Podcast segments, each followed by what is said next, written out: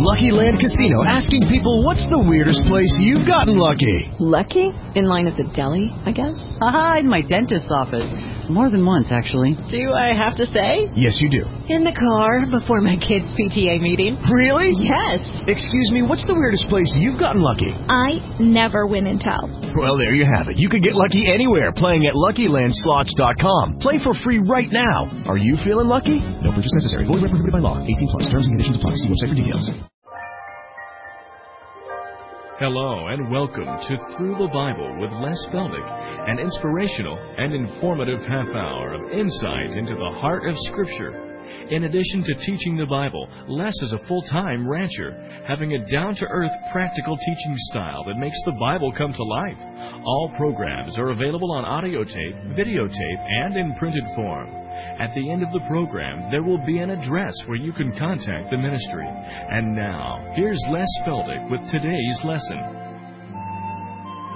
Okay, back to Galatians chapter 1. For those of you here in the studio and for those of you joining us on television, we trust that you're doing the same thing. Take your Bible and read and study with us.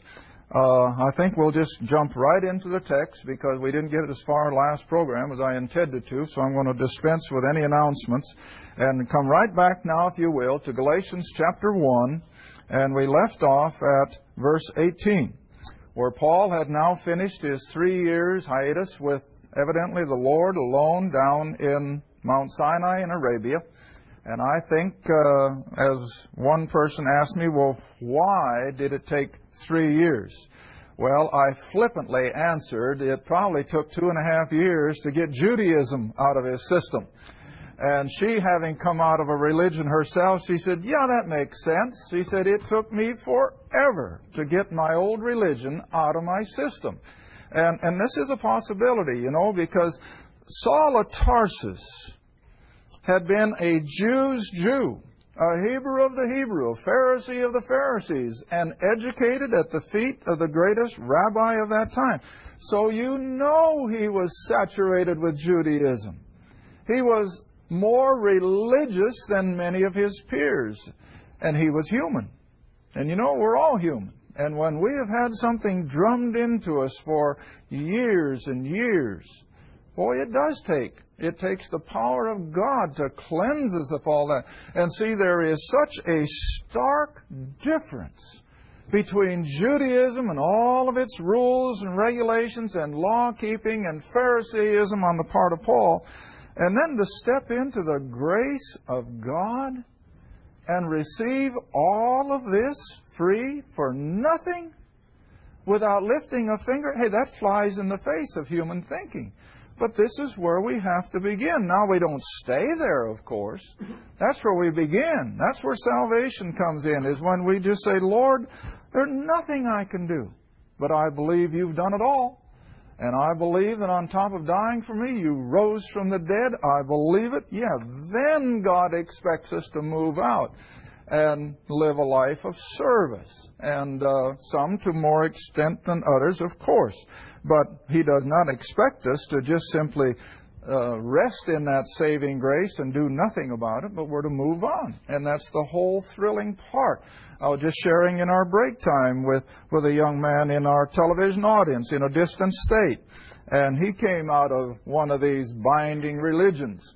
And oh, you know, he is so thrilled. He just calls time after time and he's seen another truth and he just he can't he can't get over it that he had been blinded to all this for so long.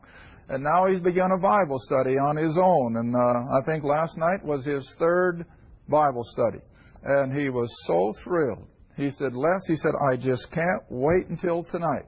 Well, that's the way it goes. See, when you come out from underneath all of that pressure of a religion, of legalism, you have to do this, you have to do that. And then to step into the freedom of grace, it is. It's just like setting a bird free out of its cage, see? All right, now this is where the Apostle Paul is coming from. He has been weighed down with Judaism and all of its demands of a religious leader. And now he's been set free.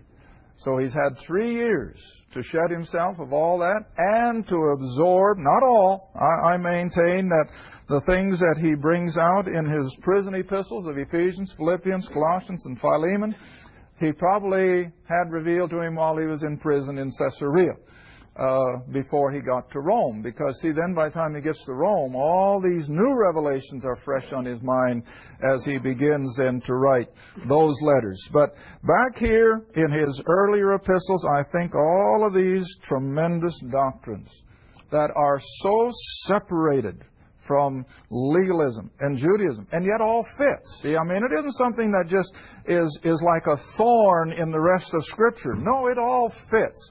In fact, uh, I may have shared it uh, with some of you in, our uh, midweek class, but I had a lady also call from a distant state.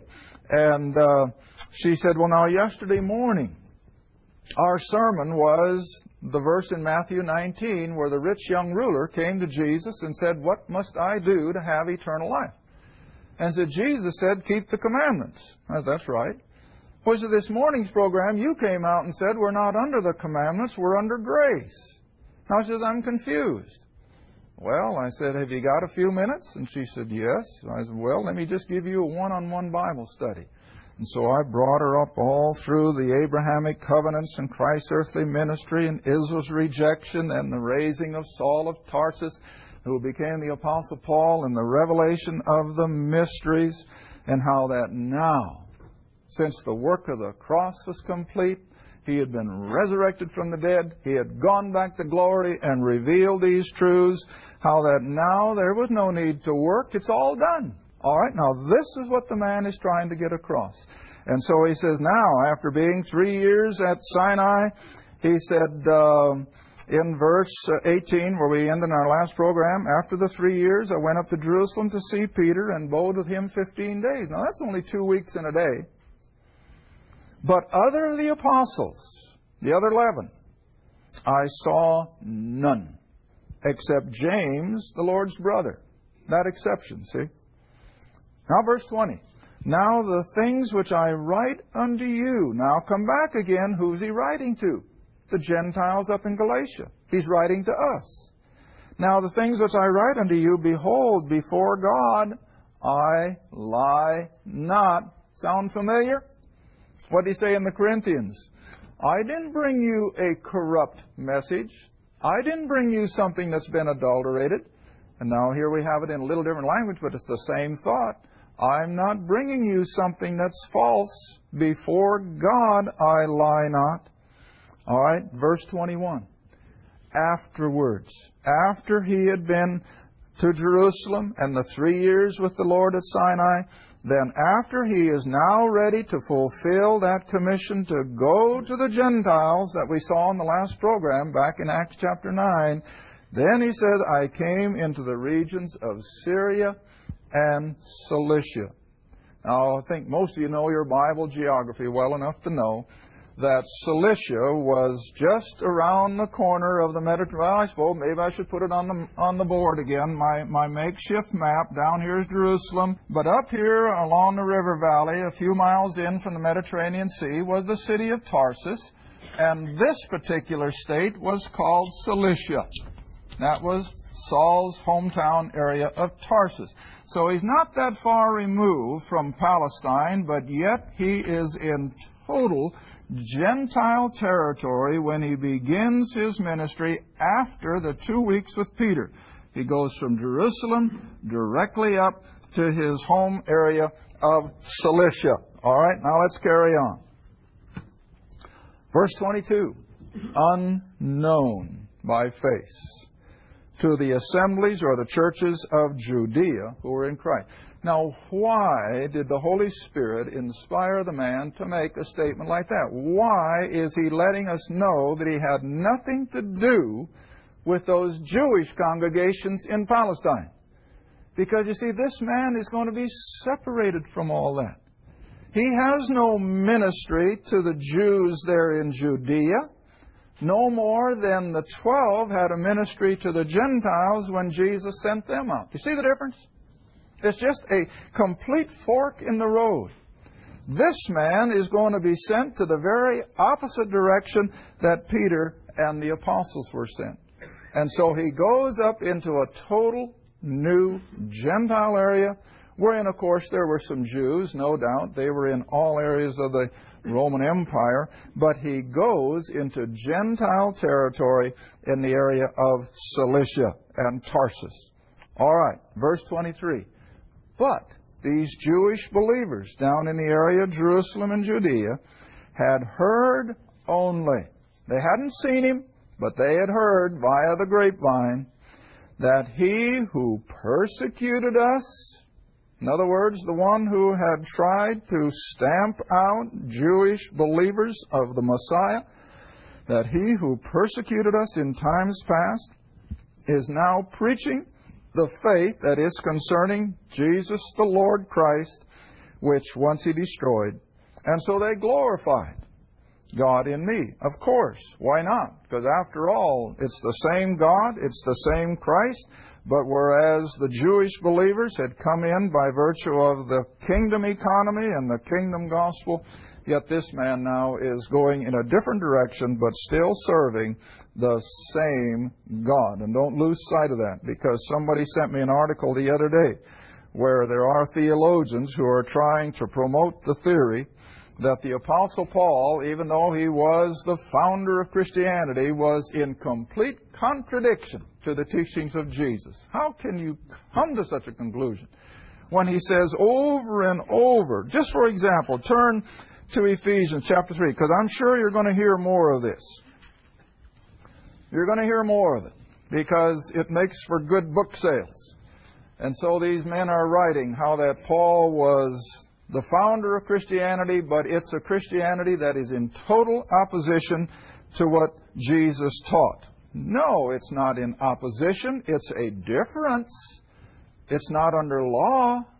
It's under grace. But it's the same God. It's the same Christ. And so, how can they say that he was in direct opposition to the teachings of Christ when in Ephesians chapter 3, verse 1?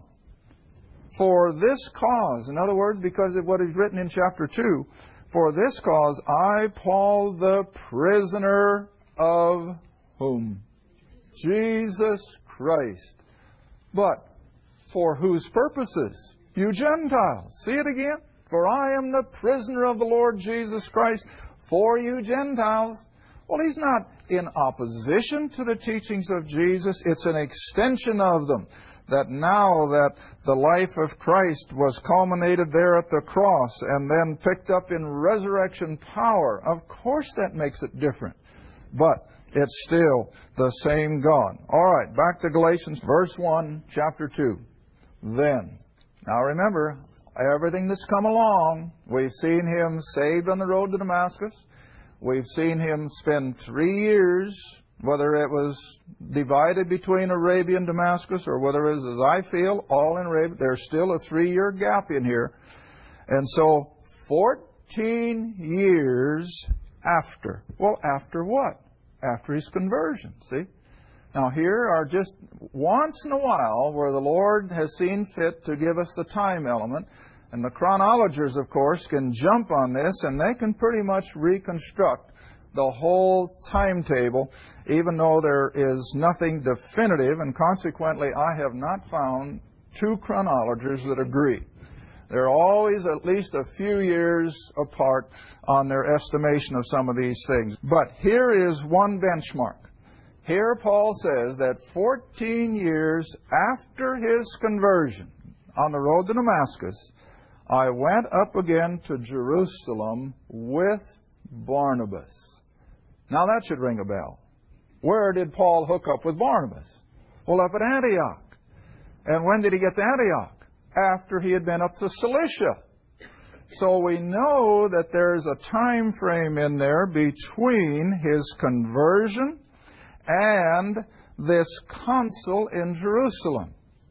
Now, I think again, most chronologists feel that this consul in Jerusalem was somewhere around 51 or 52 AD. Now, I hope I can do my arithmetic. Uh, I'm always afraid that when I get on the board and people are watching me, I'll, I'll make some gruesome, simple arithmetic mistake.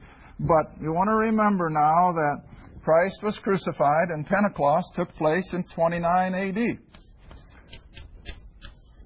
Then I feel, and again, the chronologers, that is, these people who determine the time elements in Scripture, are not all agreed, but I feel that there was a seven year interval between Pentecost and the stoning of Stephen, which would be in 36, is when Saul was at the height of his persecuting those Jewish believers and had brought about the stoning of Stephen.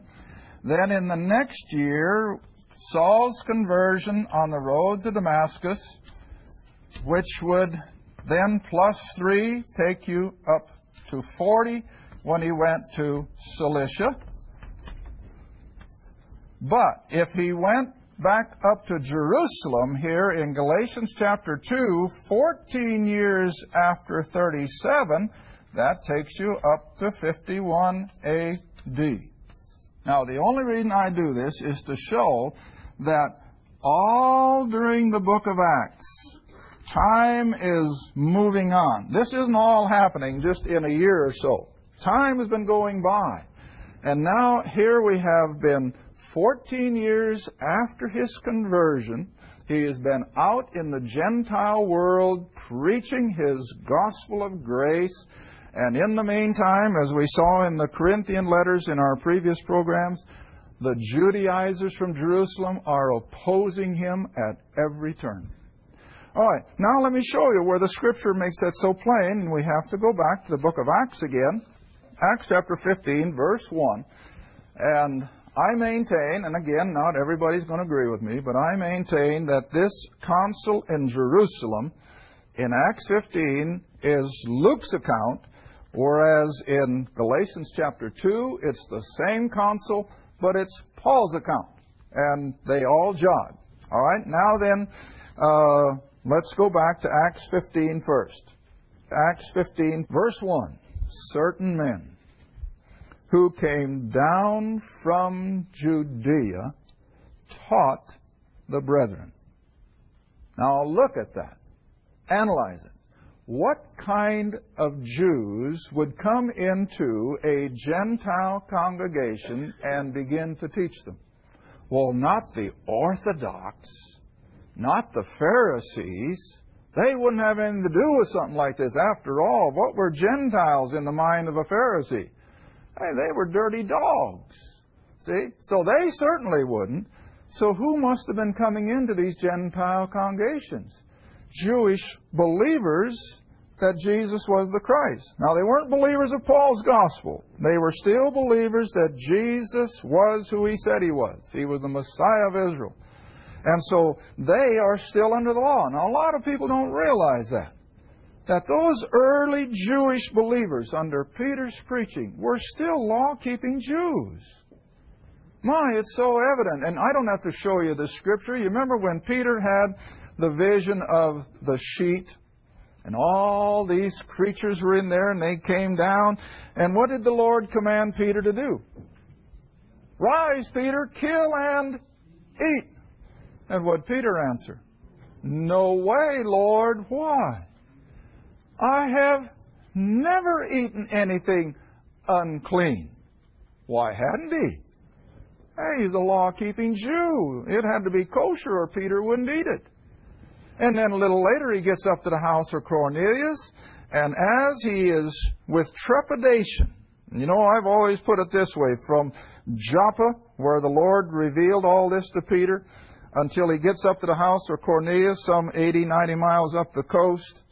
I've always said there must have been heel prints in the sand where the Lord just pushed him and pushed him and pushed him because Peter didn't want to go no more than Jonah did. And so he gets to the door of Cornelius' house and still with trepidation, what's the last thing he says before he steps in? He now, Cornelius, you know it's an unlawful thing for me, a Jew, to keep company with a man of another nation? Well, why does he say something like that if he's set free? Well, he wasn't set free. He was still a legal keeping Jew, see? Now, those same kind of believing Jews then who were under Peter's control there at Jerusalem, oh, they had they had maintained a separation, but they were still temple worshippers. They can't ever prove to me that they weren't. And they were still legalistic Jews, but they had recognized Christ as the Messiah. All right, now come back to Acts chapter 15.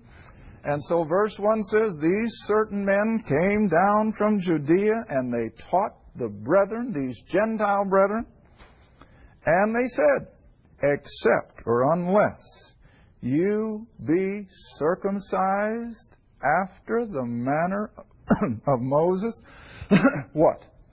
You cannot be saved. That's what your Bible says. All right, read on. Verse 2. when therefore because of this kind of false teaching coming into their midst, which Paul had to constantly refute. When therefore Paul and Barnabas had no small dissension, arguing with them, and disputation, they, all of them together, determined that Paul and Barnabas and certain others of them should go up to Jerusalem, to the wheels, I call them, Peter and the eleven and unto the apostles and elders about this question. All right, now then jump for sake of time all the way down to verse 5. They get to Jerusalem. And what do they run into in this big meeting of the Jerusalem believers? Now, believers that Jesus was the Christ, the ones that Saul had been trying to stamp out, and Paul and Barnabas. Here's the meeting. And there rose up certain of the sect of Pharisees, but what kind of Pharisees? Believing Pharisees. They had embraced Jesus of Nazareth as their Messiah. They're not the, the whited sepulchres who were religious but had nothing. No, these were Pharisees who had seen the light that Christ was who he said he was. That's what it says. They were Pharisees who believed. And these Pharisees said what? that it was needful to circumcise them, but it doesn't stop there. Now look at that. Analyze it. Not only were these Gentiles to be circumcised, but they were to be commanded, like I pointed out in Matthew 10 that Jesus did to the twelve. He commanded them to go not into the way of the Gentile. these Pharisees are commanding these Gentile believers of Paul's gospel, based on faith alone, that not only do they practice circumcision, but they have to what? Keep the law. See? They have to keep the law, or they couldn't be saved. All right, verse 6. Here is the bone of contention between the Jerusalem Jewish believers, excuse me, and these Gentile converts that Saul or Paul has now won up there in Antioch. Can you see the argument? Oh, listen, we've got to understand this because this is where Christianity is at today. We are being deluged with these same demands that, oh, yeah, we believe the gospel, but it's not enough alone. You've got to do this. You've got to do that. You have to come this way or you have to come this way. And listen, Paul's gospel will have none of it. God, through Christ, in this age of grace, will have none of it. And we'll see that several weeks down the road when we get to Galatians chapter 5. But all right, here was the need for this consul then to consider this. And now then, I'd like to have you come back to Galatians chapter 2 before we run out of time. So here we are, 51 AD, long time after Pentecost. That makes it about 22 years, if I use my right arithmetic. 22 years after Pentecost, they are still debating. Can you be saved by faith alone? Or do you have to keep the law of Moses and practice circumcision? All right, verse 2. Paul says, I went up by revelation. Now, when you see that word revelation in Paul's letters, what does that mean? The Lord spoke it. The Lord evidently told Paul, All right, Paul, now it's time to get up to Jerusalem and confront the twelve. We have to settle this. because otherwise we'll, we'll never be able to move out into the Gentile world. So he says, I went up by revelation and I communicated unto them. Underline, if you don't mind doing it in your Bible, the word that. You say, well, that's not an important word. It's all important in this verse. And I communicated unto them that gospel. Which gospel? Which I preach among the heathen.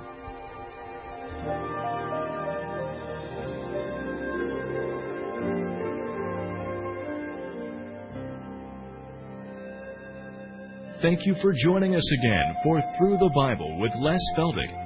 If you'd like to order audio tapes, videos, or any of our printed material, you may do so by writing Les Feldick Ministries, Route 1, Box 760, Kinta, Oklahoma 74552. That's Les Feldick Ministries, Route 1, Box 760, Kinta, Oklahoma 74552. Or you can call us toll free if you'd like at 1 800 369 7856. That's 1 800 369 7856. Remember, this is a faith ministry, and your participation with us is greatly appreciated.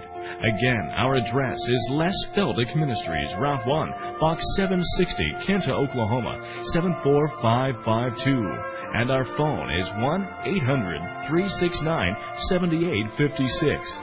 Thanks again for listening, and please join us next time for Through the Bible with Les Feldick.